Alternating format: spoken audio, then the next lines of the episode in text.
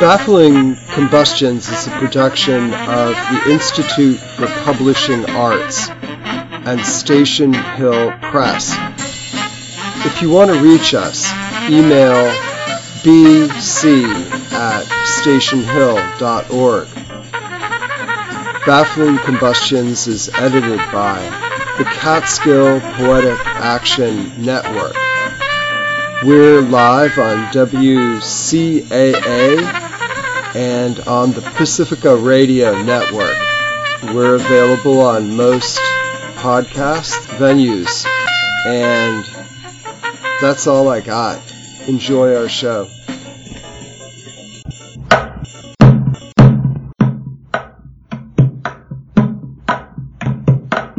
Welcome to another edition of Baffling Combustions with Andrew McCarron, Sam Truitt, and Sparrow as they plumb the mundane and cosmic strange.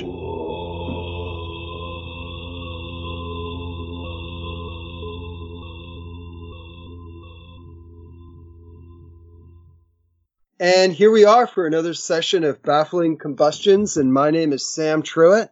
I am Sparrow. And my name is Andrew McCarron.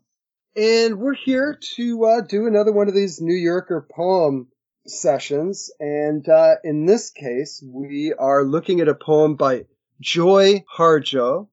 And it was published, I guess, in this uh, first week or so of October.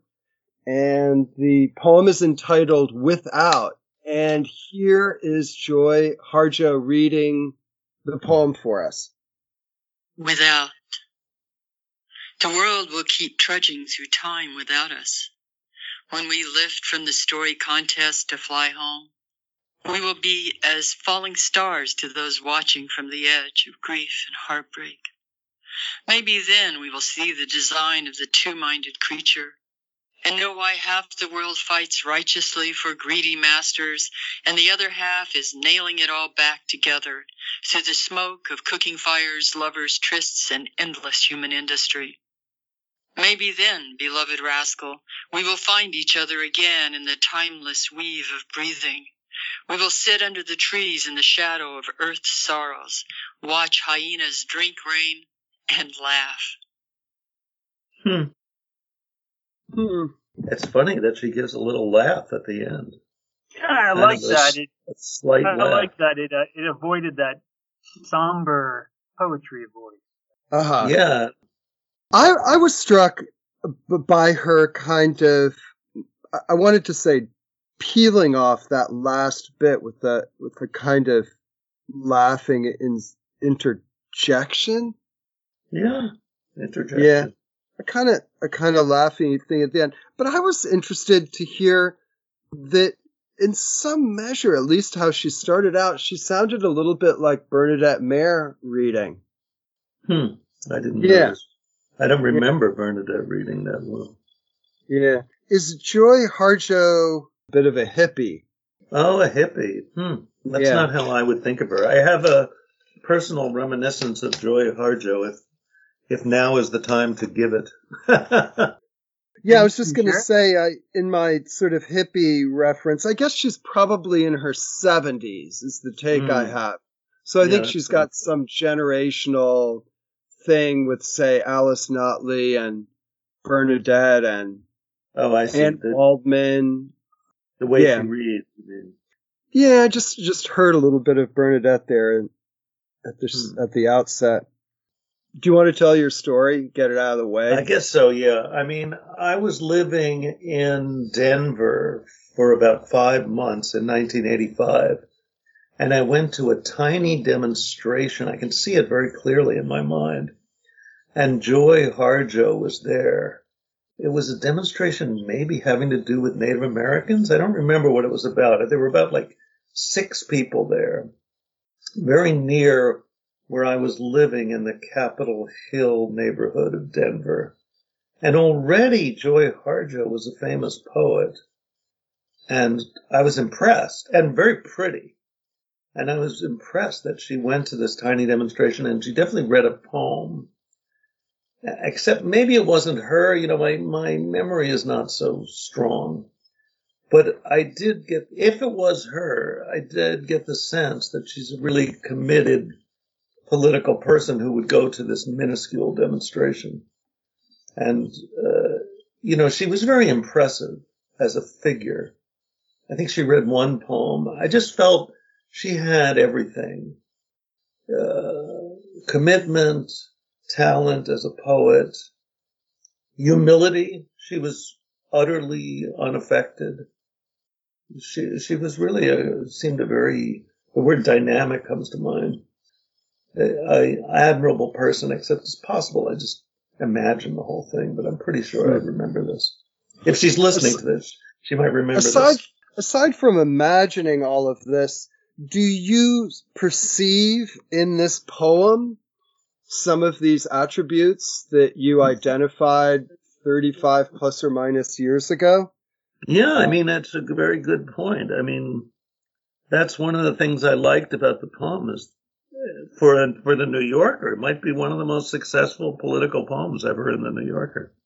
I th- I, to me, I felt like the poem goes nowhere for about five or six lines. I was pretty much ready to give up on it as another piece of New Yorker crap. And then suddenly it becomes, with this line, maybe then we will see the design of the two-minded creature. From then on, it becomes, I think, a very good poem. And the way Um, she talks about politics, half the world fights righteously for greedy masters, and the other half is nailing it all back together. I just think it's a really strong, simple, clear, compelling way to describe the current political chaos. Uh huh. Okay.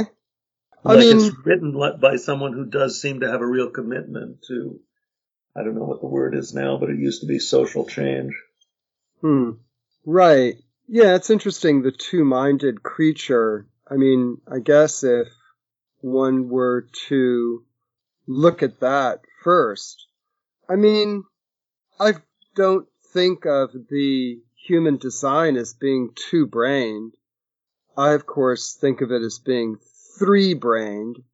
Oh, Um, and it, at least, you know, we're, we are in truth myriad minded and are completely fluid, you know, in our potentiality. But then she uses the two minded creature and then, you know, one thinks of two minds as being like the heart and the brain, these two hmm. mental centers, say. And I guess, you know, she carries that over into this sense of, and know why half. So she repeats that word half.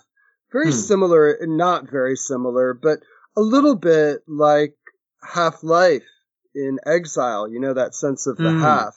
hmm. Um, two minded, one half fights, one half, half the world fights righteously for greedy masters. Uh, yeah, mm, yeah, hard to gainsay that for sure. It does feel that way. And then the other half is nailing it all back together. I did like that.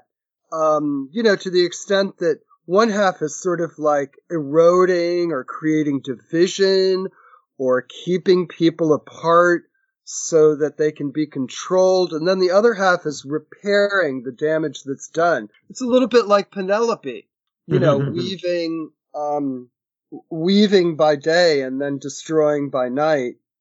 Uh, you know, the, and I do like the smoke of cooking fires, lovers, trysts, and endless human industry. Yeah, I mean, I, I think that that part is, um, you know, like a complete statement. I would agree politically and maybe otherwise.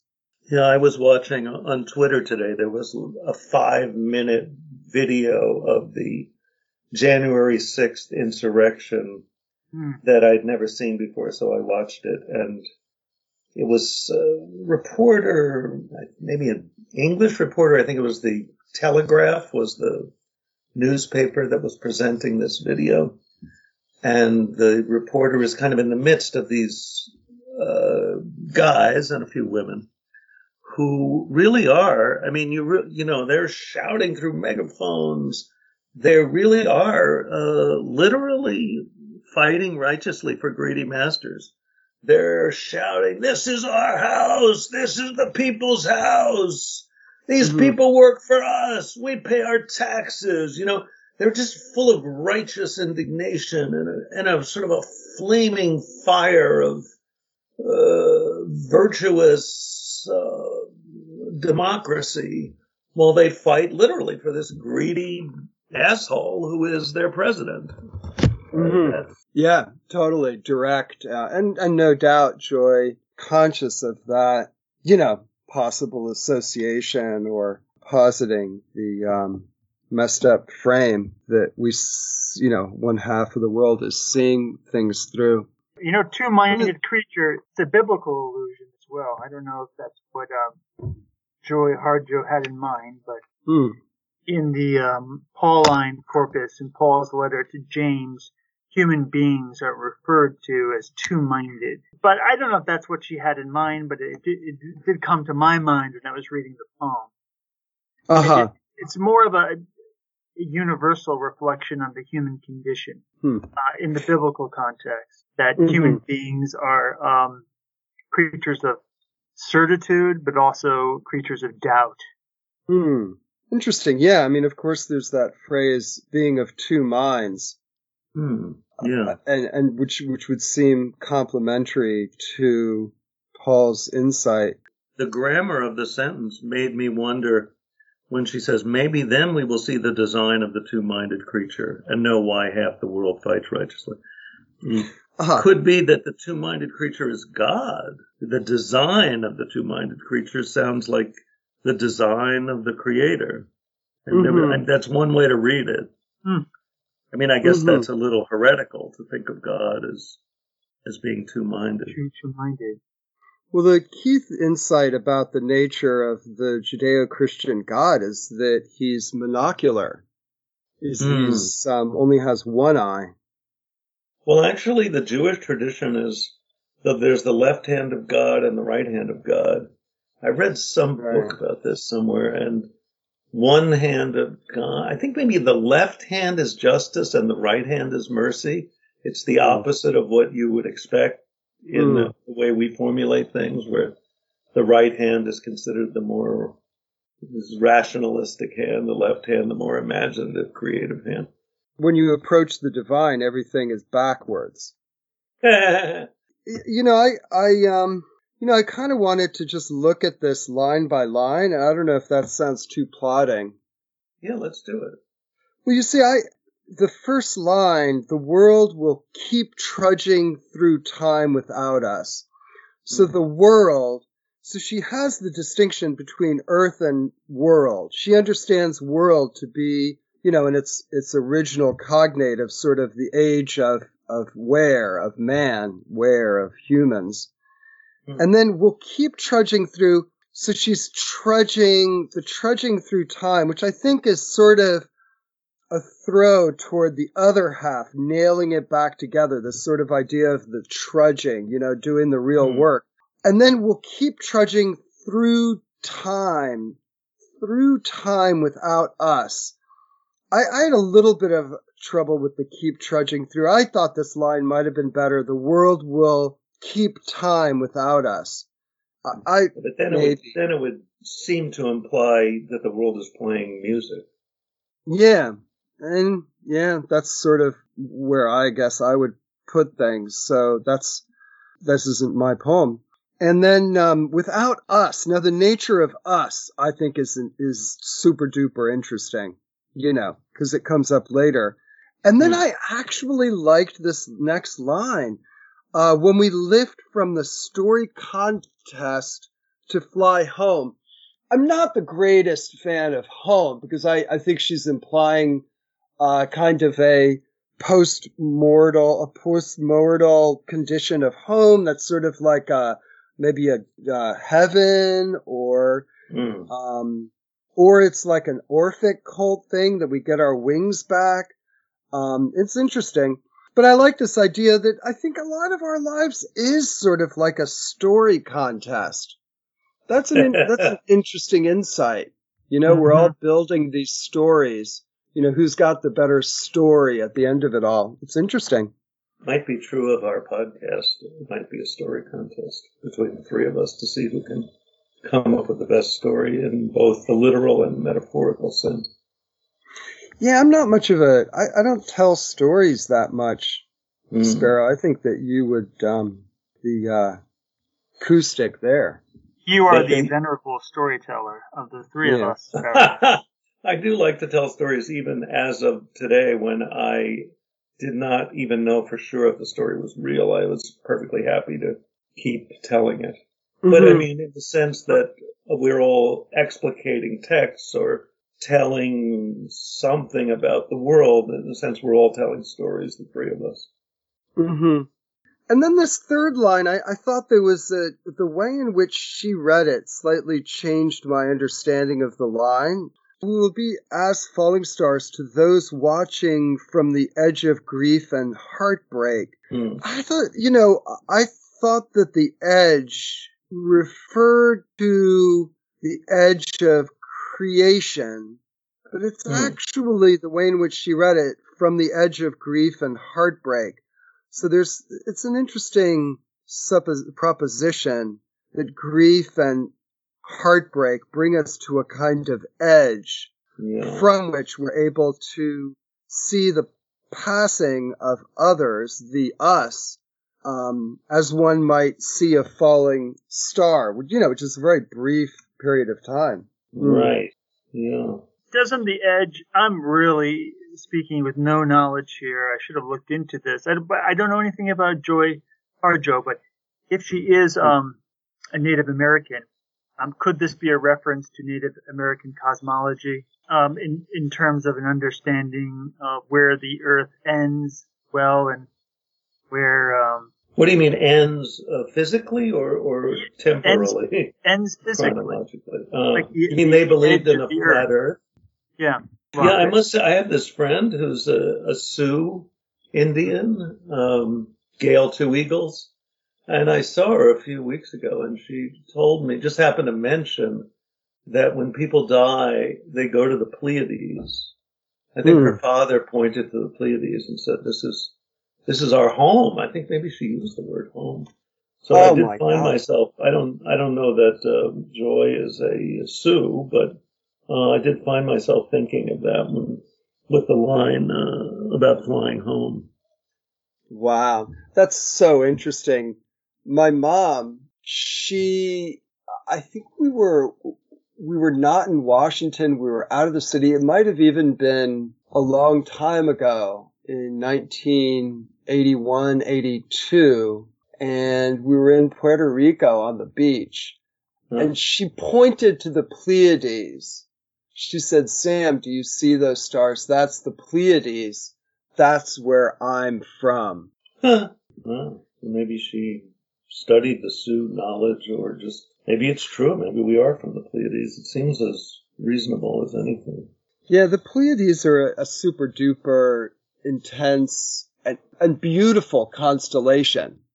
There's something preternaturally improvisational and at the same time Hmm. seemingly deeply organized about the Pleiades constellation. Anyway, I still don't like these Yeah. first four lines. I uh, Uh-huh. I, ju- I just don't like dumb uh, metaphors or whatever the word is, similes. Uh-huh. The world will keep trudging through time without us. Like it just seems. In other Mhm. words, the Earth moving around the sun is kind of trudging. Like, how is that trudging? I don't see how the world is trudging. It doesn't make any sense to me as a as an image. Yeah, I think it, mm, I do then too. I we will live from the story. I mean, it's basically a series of incredible mixed metaphors. Like if you handed this in to your teacher in fifth grade, she would just circle the whole thing and just tell you to grow up, you know, like while the world is trudging, we are going to lift from a story contest and fly. Then we're going to be like falling stars how are people flying like falling stars? Falling stars are going down, flying people are going up. To those watching from the edge, you know, it doesn't make any, I don't know, I just, I just feel like you can't just say anything is look, is like anything and expect that to be a poem. You know, people that are really great, like, uh, Elizabeth Bishop, who makes these amazing similes and metaphors that are exactly like she'll tell you what a horseshoe crab is like, and it's my God, it is exactly like a three pairs of scissors opening and closing, or whatever she says. You know, you're just like stunned mm. how how apt and perfect they are.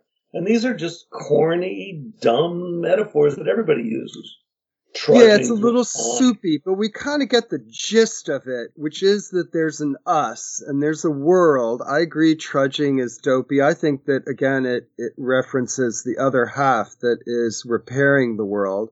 This sort mm. of drudge, you know, of like picking up something that's broken, fixing it, moving on. I don't I think agree, it's, it's going to be the other half of us if they if if it's without us. uh-huh. Unless us are the assholes. Uh, fighting righteously for greedy masters. I think mm. it. I think that that is us. I I, I see the, the the two-minded piece as being um, a universal statement that, on some level, even if we virtue signal otherwise, or even if we stand for uh, pro-human values, you know, we we walk around with these shadows and contradictions, and we hurt people. We inflict scars upon ourselves. So you're saying the us is the these two halves. One half is one way, the other half is the other way, and that constitutes two, which is us. Is that what you're saying? Yeah, but that may be more of my own projection when it comes to human beings than anything that's in the poem. It is a reading that I think can be borne out. I think it's a reading that you can't deny, but I really doubt that that's what she meant.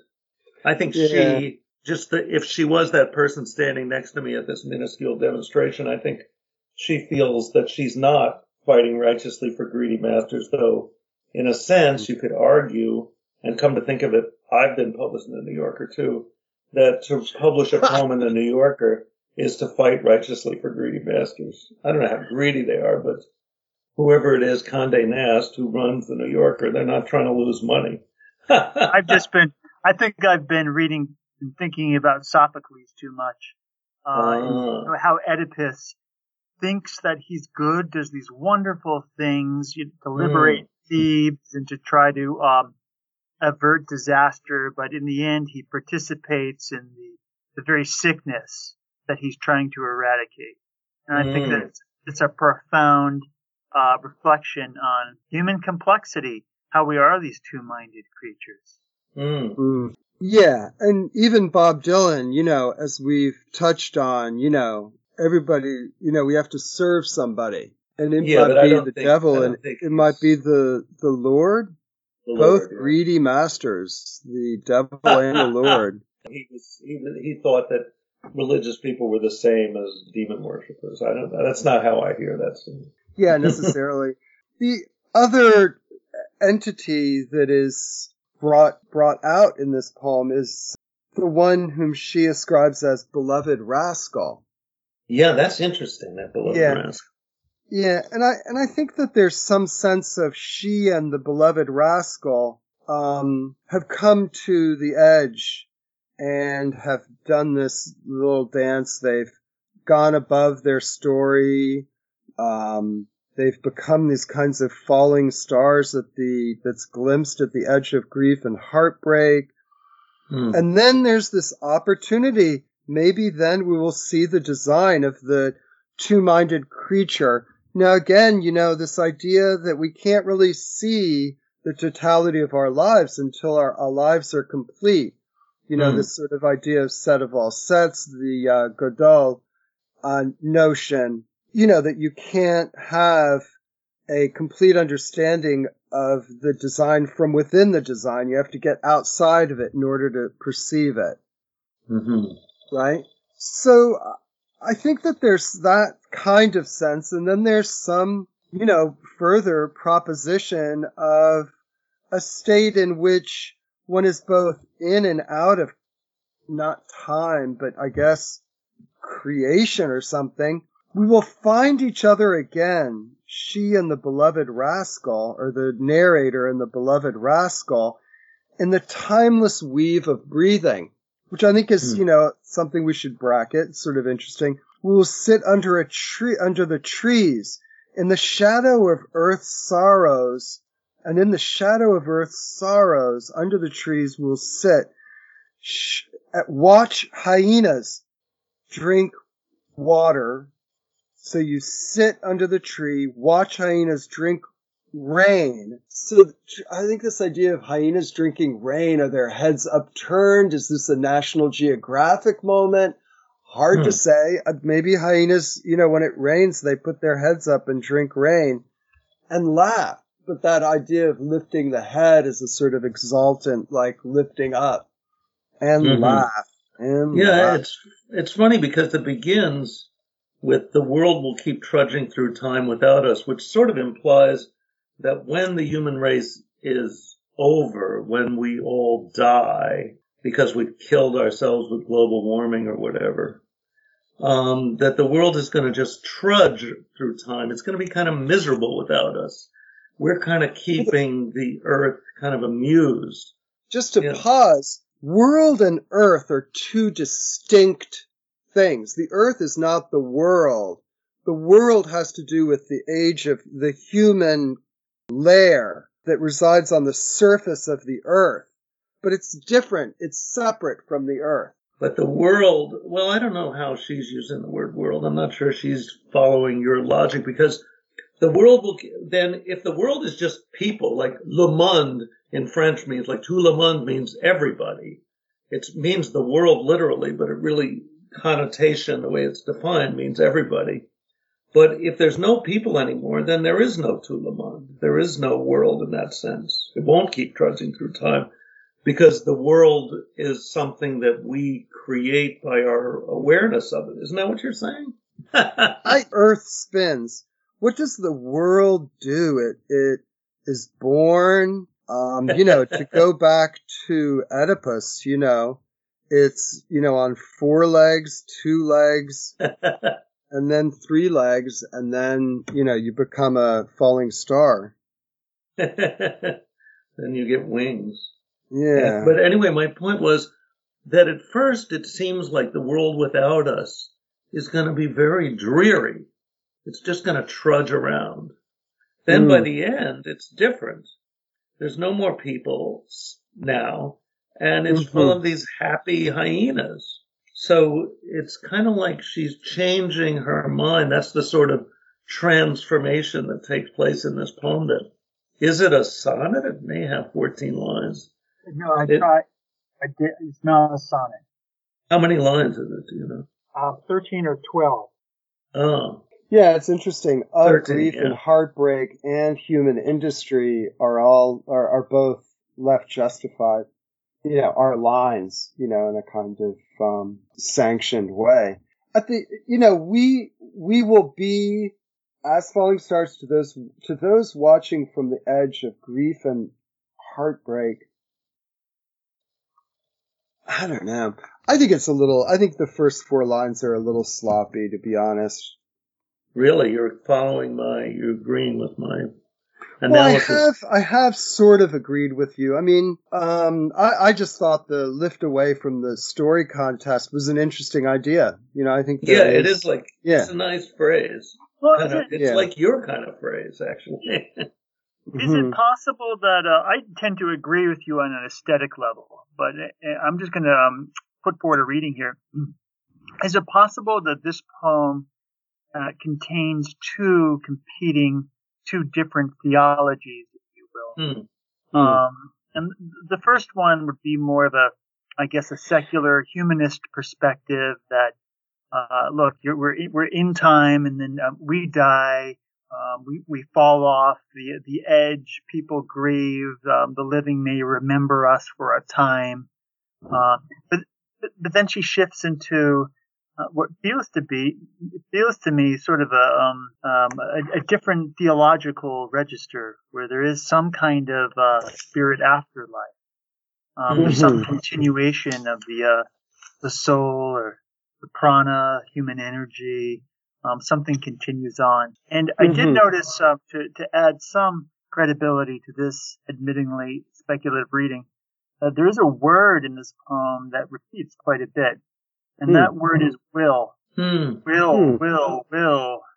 will, will, will, um, several times. One, two, three, four, five, six times, I believe. So the poem has a feeling of wish fulfillment, um, Mm. on some level. Um, like uh, the poet's moving out of uh, a purely material uh, worldview to a more spiritual one, but there's this uh, quality of wish fulfillment. or or futurity, you know, the future. We will, you know, we will, we will. And then don't forget there's the two maybes that are qualifying the uh, will. So that, that's, that's putting it more like a conditional, as I would say it. You know, the conditional doesn't exist so clearly in English. The Mhm, conditional is like, this may happen. She's mhm. not going to say may, partly because it's a bad word. But Ah. so she says, maybe we will instead of we may. Mhm. That's really interesting because, because that contributes uh, to what I was saying earlier, the two-minded creature, the certainty and doubt, oh yeah, Um, that's interesting. the destabilization of, of certitude of the will, through the Mhm. condition of the maybe, um, creates like a, an interesting texture in the poem. And it's what I like most about it. Hmm.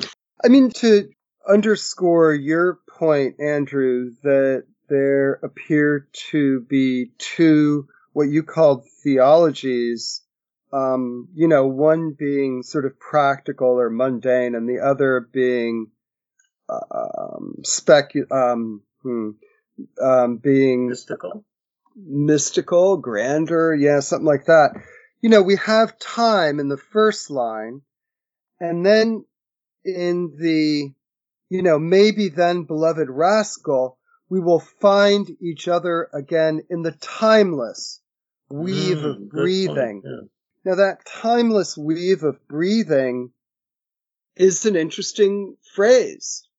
Yeah. Um, and one intimately associated anatomically to speech, to the sculpting of air, you know, this, Hmm. this human capacity to shape words and to have syntax, to have a future, to have a past, to have a present. You know, that time and language, I believe that time emerges from language, obviously, I guess, right?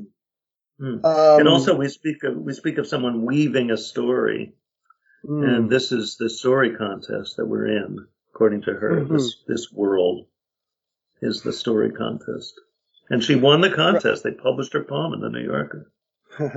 so the, the but the idea of breathing is one that does not have a contact contestual contestual it doesn't it's not part of a contest because breathing is our common domain whether you Mm. serve the master or you serve the integrity of this earth or the world The um, putting it back together Yeah. um, that the process of breathing, I, I mean, the truth is breathing is also associated with keeping time, right? Hmm. Yeah, I mean, I was when you think about it. that you keep with breathing, breathing, breathing. is circular. You know, it's in and out. Mm. You know, I was going to point out that uh, I was thinking about this, you know, trying to think for this podcast, and it struck me that Joy Harjo's name is circular. That, you know, the last two letters are the first two letters. Like you could write her name in a circle that goes around forever, you know. I just thought I would bring that up. That's maybe why she thinks about the timeless joy, weave of breathing. Uh huh. Hmm. Yeah. Yeah, I don't know if I like this earth sorrows because Uh-huh. already she has the grief and heartbreak. I think that's why if we get rid of the first four lines, then you won't have that uh, repetition of grief, heartbreak, and sorrows. It's it's too much s- sadness for one little poem like this. It seems too repetitious. Plus grief, heartbreak, and sorrows. Uh huh. All- all So maybe the maybe it should go the world will keep time without us when we lift from the story contest to fly home maybe then we will see the design of the two-minded creature and know Hmm. why half da da da so we leave out those two lines uh, you know, about the falling star and the grief and heartbreak. Save it for the end, maybe in the shadow of Earth's arrows. I also, you know, uh, squiggly lined and put a question mark there. I wasn't too crazy about that line, that phrase. I would just start the poem, one day we'll see the design of the two-minded creature and know why half the world fights righteously for greedy masters. Like just launch into it. Because I think, you know, it's difficult to write a poem and sometimes you have to write a few lines before you figure out what you're talking about. And Uh-huh. uh, the New Yorker's not going to take out your lines if you're the poet laureate of the United States. You know, did I ever tell you this story that I was sitting next to this guy, Eberhart, Richard Eberhart? I, was- know Richard this is- Eberhart. Yeah, I was at a more, this is a more distinct memory. We were at a reading together. I read and he read. It was an open reading to benefit something. And he was an old man in a rumpled suit. Old man, probably younger than I am now. And he read his poem. And then he sat down kind of next to me, but you know, six feet from me. And then he leaned over to me. I'm like a young hippie in torn jeans. And he said, what'd you think of my poem? And I said, I thought it was a little didactic. And I couldn't believe that I could remember the word didactic. And then he, he sort of sighed and he said, smiled, sighed and said, my problem is I can get anything published. What a great thing to say. He was such a decent guy. He looked like a pharmacist from Iowa he was a really decent guy. Um, and a pretty good uh, poet. Uh huh. He wrote, He wrote a, a famous famous- poem yeah. that was four lines long and got Oh. picked up, and it was about a a sheep dead sheep? on the side of the road. A sheep, a goat. That, Not a groundhog. He has a famous Yeah, dead maybe groundhog. it's a groundhog cheapers, but it wasn't a hyena. Which I think hyena is interesting. It sort of echoes Blake a little bit in terms Hmm. of his Yeah. zoo morphology, um, you know, his use of animals to personify different human traits and then valorize them, you know, particularly the ones that we typically associate with negative attributes. Hmm. And, uh, yeah, the hyenas drink water, drink rain. The, watch hyenas drink rain and laugh. And I guess it's hard for us not to think of the hyenas as those men whom you saw, or men and a few women that you saw in that documentary, Sparrow. Yeah, you mean the ones Um, fighting righteously for greedy Capitol. masters? Yeah, I don't know if they, if that's, I don't think that's what she means though, but I, I know what you mean. There is a little bit, I mean, isn't that a little bit of a, what's the word, cliche to say, watch hyenas laugh? the laughing hyena. But it sort of works somehow. And don't you think it's, I have to ask Well, Andrew this. Grammatically, when she says, watch hyenas drink rain, comma, and laugh, isn't it unclear whether the hyenas are laughing or the or we sitting under the trees are laughing? Mhm. Does that comma resolve that problem? Grammatically, it's ambiguous. I read it as we. sitting Yeah, me next to the too. trees. Yeah, her use of punctuation is not to be counted on. There's only one punctuation in the poem unless you count that dash after human industry. Is it right. She could, yeah. I'm always making excuses for for poets, I think, but uh, seeing so much as purposeful. But but is it possible that her um, irregularities when it comes to punctuation um, could participate in the theme of the poem in terms of trying to come to terms with uh, what you know the world without us, trying to come to terms with death.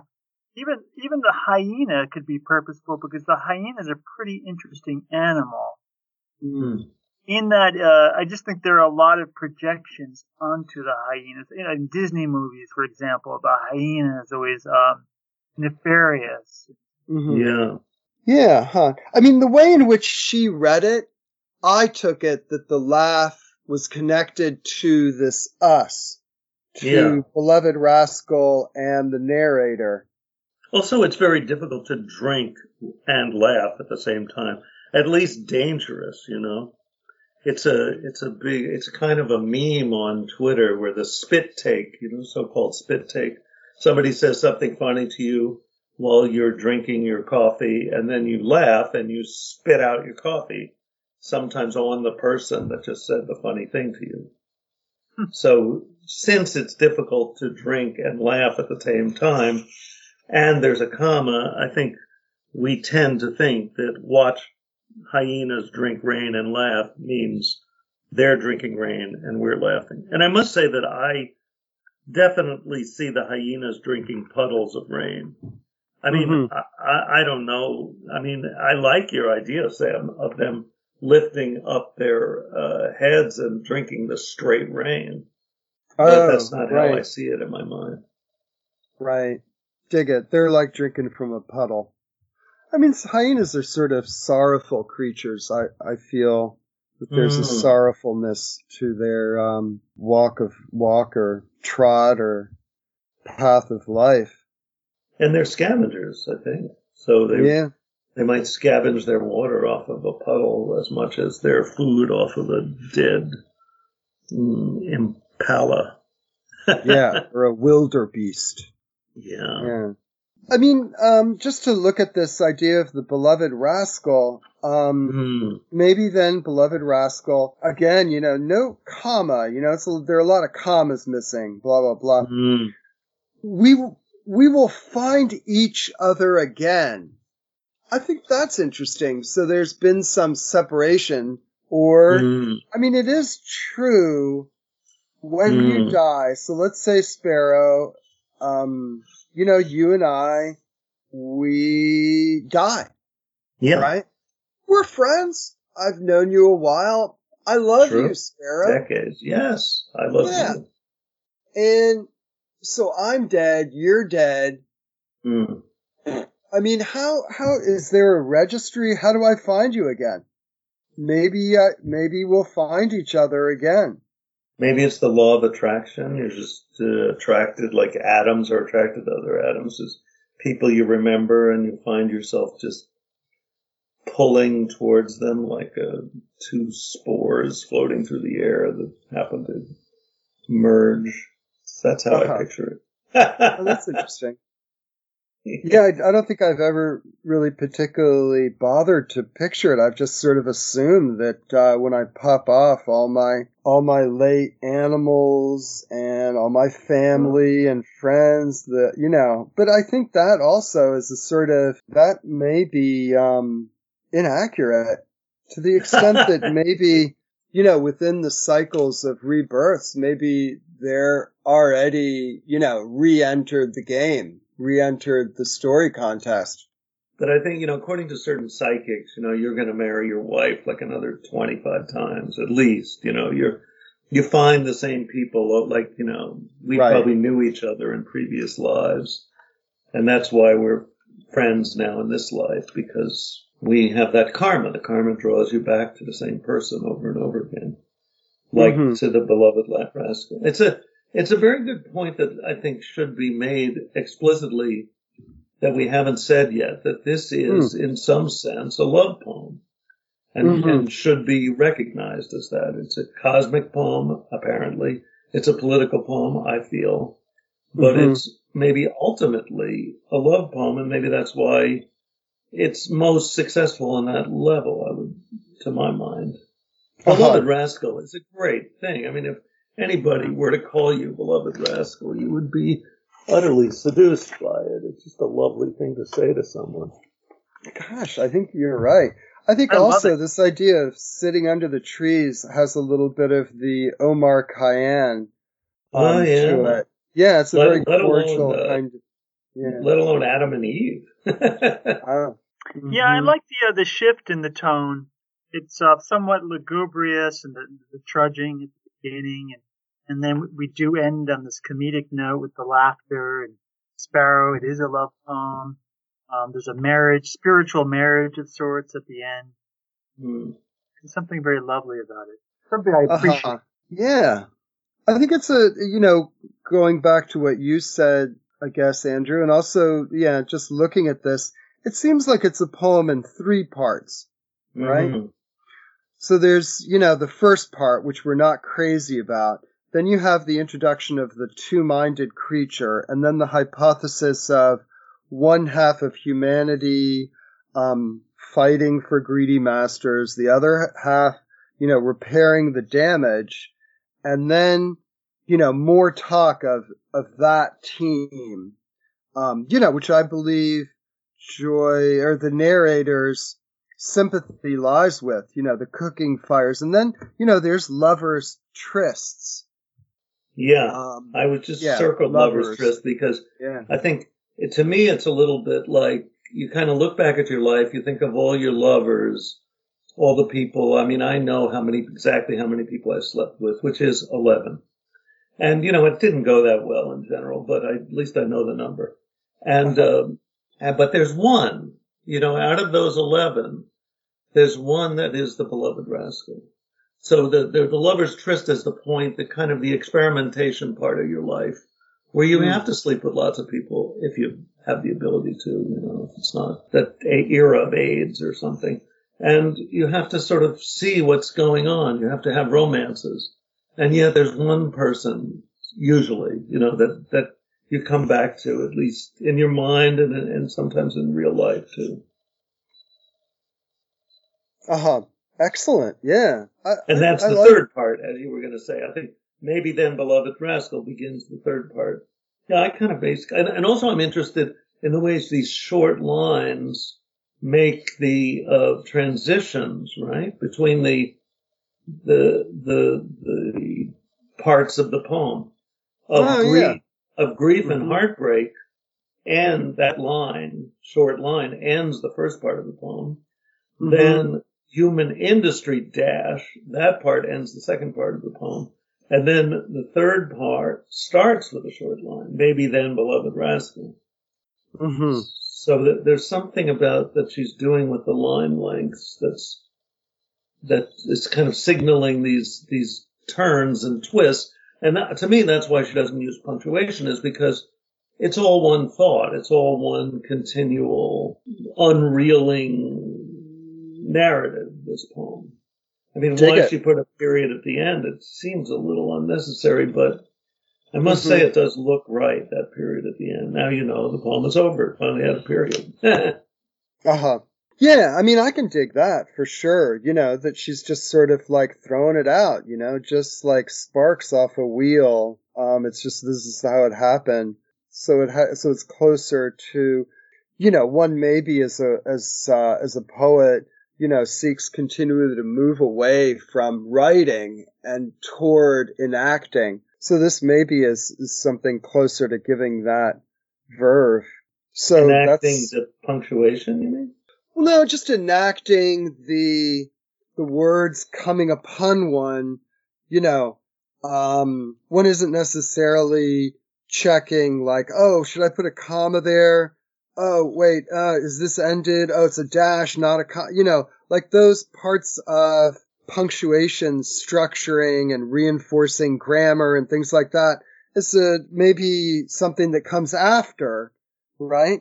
But maybe there is no after. Like she wanted to keep it as direct, as close to the event as possible. I, I, I see what you mean. Yeah, she didn't want to Yeah. revise. yeah. Right. I'm, I'm And I- interested in that revision. There's something I'm reading about. Some, I think maybe I'm reading this. My friend Ada Calhoun wrote this book about her father, Peter Schjeldahl, the art critic, Hmm. and Frank O'Hara. Mm. And in the book, she's talking about how Frank O'Hara didn't believe in revision. He was Mhm. counseling someone, friend of his, just leave it like it is. That's how, that's good enough. That's, that's how it came out. No revision necessary. I mean, Frank O'Hara is a very brilliant person and, you know, I think a great poet. So he could get away with it. I think most of us, unfortunately, do have to spend a lot of time Arrow, Very do you quick. revise? Do you revise a lot? Uh, I mean, I revise my prose eternally, like endlessly. More or less, nothing is ever finished. But then there's a point where I suddenly feel something's finished. I send it in to usually the Sun magazine is mostly what I write for.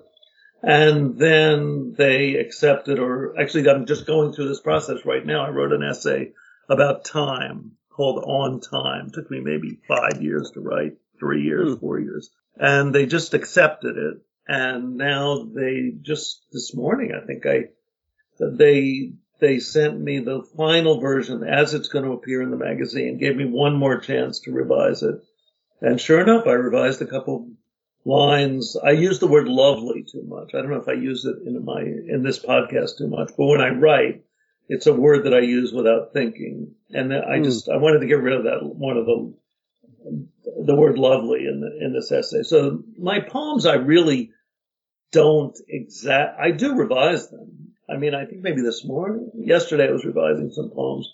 I don't consciously revise them. My poems are really short, and usually they're either they either suck or they're okay. But yes, I do. You know, when I reread them, I do sometimes. Um, uh, yeah, I'm. I used to not believe in revision. I had a transformation that same summer that I met Joy Harjo.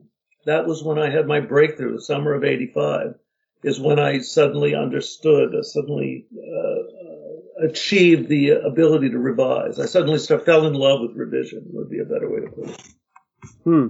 In terms of Joy Harjo's poem, and something that is kind of extra textual, you know, and has a kind of quality of a sort of revision or edit, maybe a little bit, is the title. The Yeah, title that's interesting. Yeah. without that preposition. What do you think about that, Andrew? You know, I harkening back to my earlier remark, I see the poem is uh, at least uh, at the beginning um, composed in a key of, of grief or the anticipatory grief of, of loss, of loss of one's own life or maybe beloved, um, to be without. But it reminds me of that um, haunting Robert Frost line from the poem Oven Bird. What to make of a diminished thing.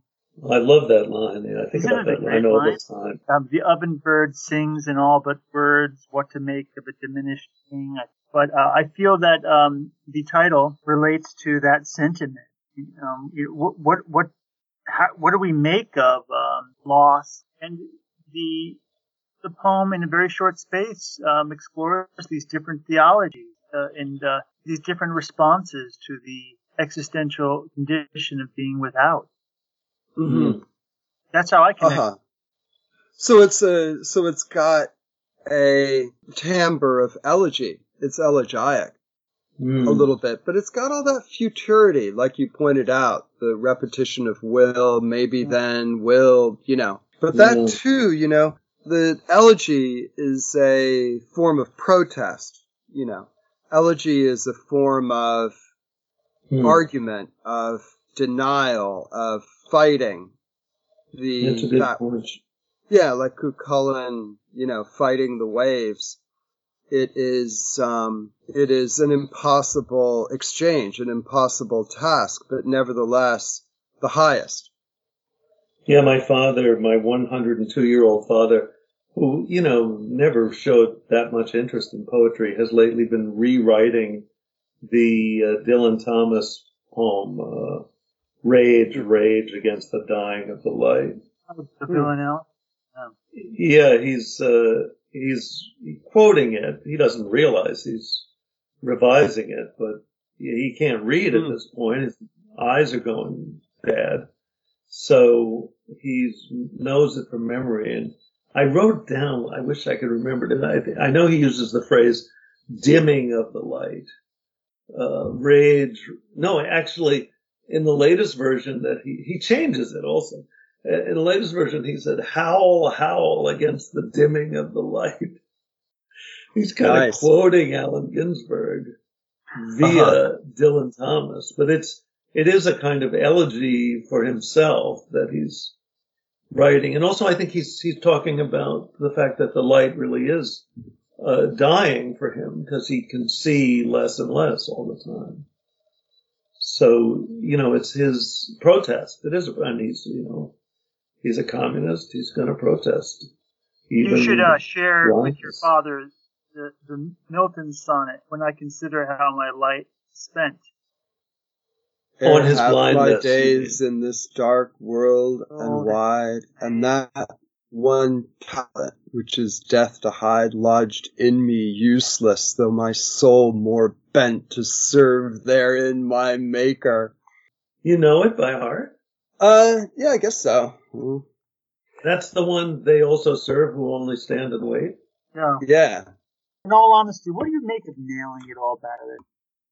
I mean, to me, it really is completely a political uh, metaphor about this world we're in right now, this political state in the USA, which is, you know, about half the the electorate likes these, uh, you know, billionaires and wants to serve them, uh, and the other half, like Biden, gets into office and he's like, I got to try to nail this mother back together. I got to try to make this country work again after uh, Trump has been uh, pulling it apart with his crowbar. Yeah. So I mean, I thought I thought my is you know just repairing, like nailing it back together. That's repairing, Sharing the world. and yeah, healing, pairing. Yeah, I mean, it's something they say in uh, the Kabbalah. Something Hmm. about uh, tikkun olam, repairing the world. Without. The world will keep trudging through time without us. When we lift from the story contest to fly home, we will be as falling stars to those watching from the edge of grief and heartbreak. Maybe then we will see the design of the two-minded creature and know why half the world fights righteously for greedy masters and the other half is nailing it all back together through the smoke of cooking fires, lovers, trysts, and endless human industry. Maybe then, beloved rascal, we will find each other again in the timeless weave of breathing. We will sit under the trees in the shadow of earth's sorrows, watch hyenas drink rain, and laugh. Many thanks for joining us on this edition of Baffling Combustions and our ongoing investigation of the uncanny and wondrous. And please join us next time and remember to stay tuned and strange.